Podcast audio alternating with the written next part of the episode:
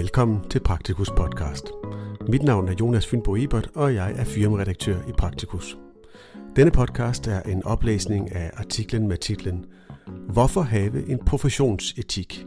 Og den er skrevet af Niels Sakstrup, Marianne Dam Lenz og Benny Ehrenreich.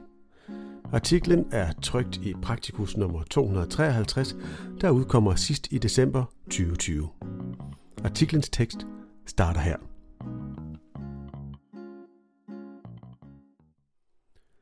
Vi har som praktiserende lærer en selvforståelse af, at vi selvfølgelig er de bedste, mest effektive og billigste.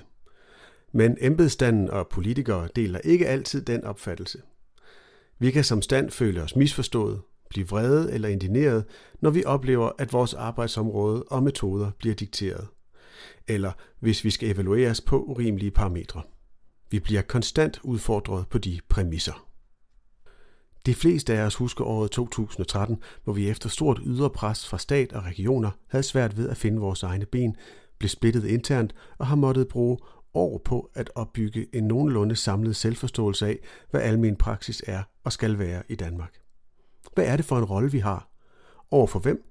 Og hvad er det særlige, vi kan? Et eksempel. I 2013 fjernede Region Hovedstaden med et pennestrøg lægevagten og lavede 1813. De mente, at akutfunktionen lige så godt fagligt, organisatorisk og økonomisk kunne drives af det offentlige og med øvrigt sundhedspersonale i front. Det har været dyre lærepenge for alle parter.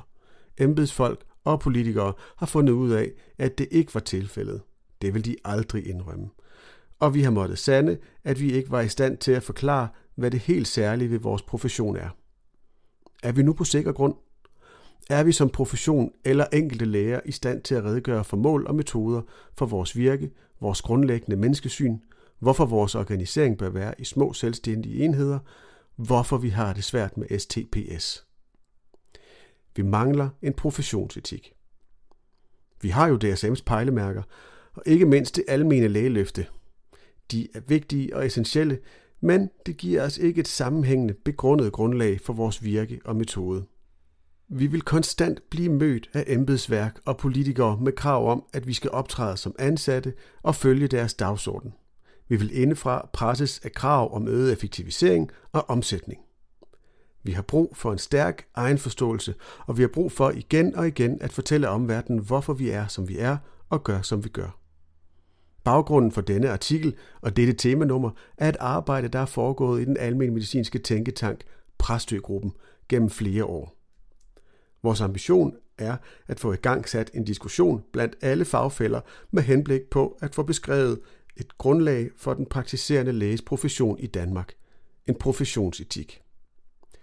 Målet er, at vi har et fælles beskrevet grundlag, som vi arbejder ud fra, og som kan være en indføring i faget, en rettesnor for vores daglige arbejde, for efteruddannelse, for aftaler og overenskomster.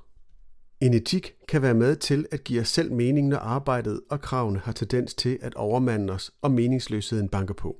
En professionsetik er ikke en bibel. Det er et dynamisk dokument, skal være levende og afspejle almen praksis i sin tid og sted. Gennem arbejdet er vi nået frem til nogle temaer, som naturligvis alle grundigt skal uddybes. Temaer. Punkt.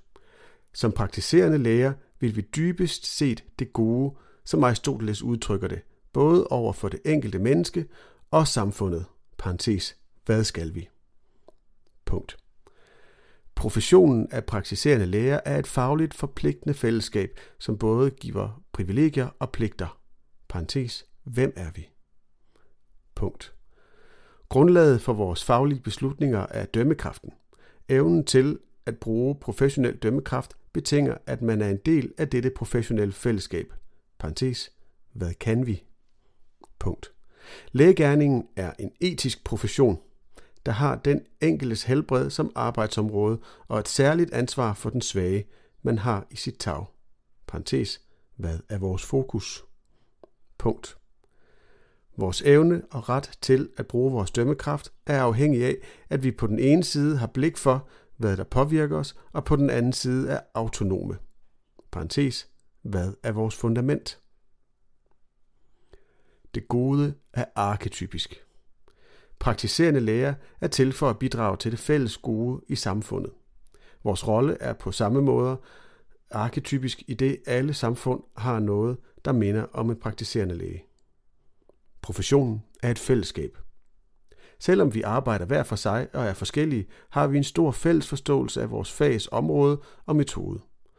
Professionen er en sikkerhed for staten og borgerne, et kvalitetsstempel, og for os internt er det et kollegialt rum til faglig udvikling og gensidig støtte. Dømmekraften er central. Praktiserende læger baserer beslutninger på dømmekraft, der er bundet op på et fagligt livs teoretiske og kliniske viden og erfaringer af den konkrete situation og professionens kodex. Vi ved, at der ikke findes en endelig og sand løsning på en given problemstilling, men ofte en sky af muligheder, der alle kan være mere eller mindre brugbare i den konkrete situation. Evidens siger ikke noget om det rigtige i en konkret situation, men evidens indgår som en del af det samlede vidensgrundlag. Lægekunst eller intuition er luftige og upræcise begreber. Dømmekraft kræver, at man er en del af et arbejdende fællesskab, hvor der er en konsensus om vores område og metode. Således skal en beslutning kunne tåle fællesskabets vurdering og dom. Det skal en intuition ikke nødvendigvis. Vi har ansvar for den svage. Selvom vi er private virksomheder, er ansvaret for den svage vores etiske fordring. Selvom en mere lukrativ økonomisk forretning måtte ligge mere lige for, er det den, der har mest brug for os, der skal prioriteres. Autonomi i arbejdet er afgørende. Forudsætningen for at kunne arbejde frit og fokusere på mødet med det enkelte menneske og dets problemstillinger er, at vi er en fri profession, men naturligvis som en del af samfundet er underlagt demokratisk styring.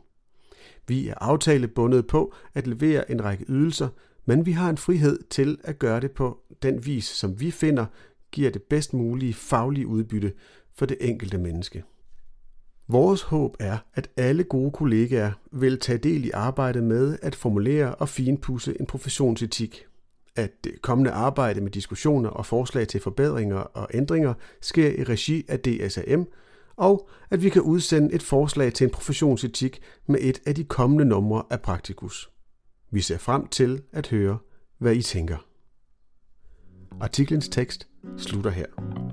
Artiklen kan som nævnt læses i Praktikus 253, der udkommer i slutningen af december 2020. Musikken til denne podcast er lavet af Andreas Kæmpe.